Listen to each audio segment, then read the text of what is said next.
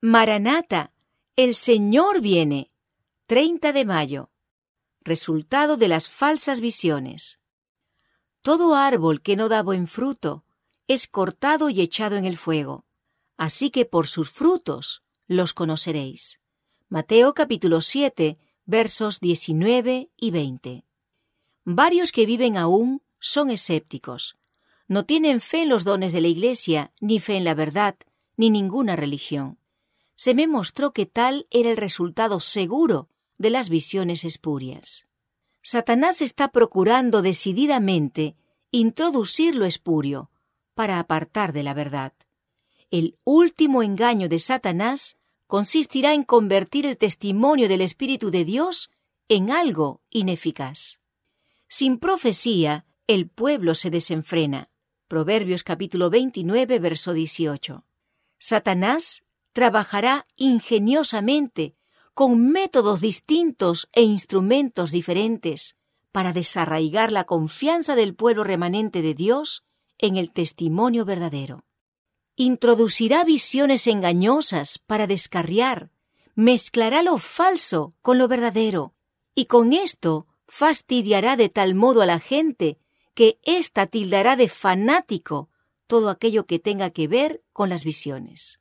Pero las almas sinceras, al establecer un contraste entre lo falso y lo verdadero, estarán capacitadas para distinguir entre estos términos.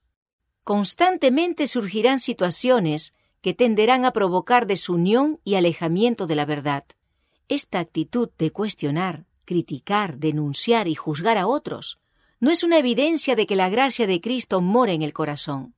No produce unidad.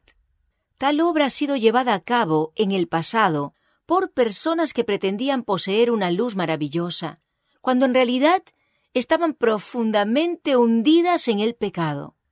No hay nada más perjudicial para los intereses del alma, para su pureza, para su verdadera y santa concepción de Dios y de las cosas eternas y sagradas, que escuchar y exaltar constantemente aquello que no es de Dios. Esto envenena el corazón y degrada el entendimiento.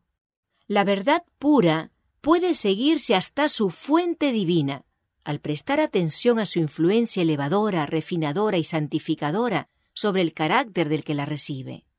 El autor de toda la verdad oró a su Padre, mas no ruego solamente por estos, sino también por los que han de creer en mí por la palabra de ellos, para que todos sean uno, como tú, oh Padre, en mí y yo en ti, que también ellos sean uno en nosotros, para que el mundo crea que tú me enviaste.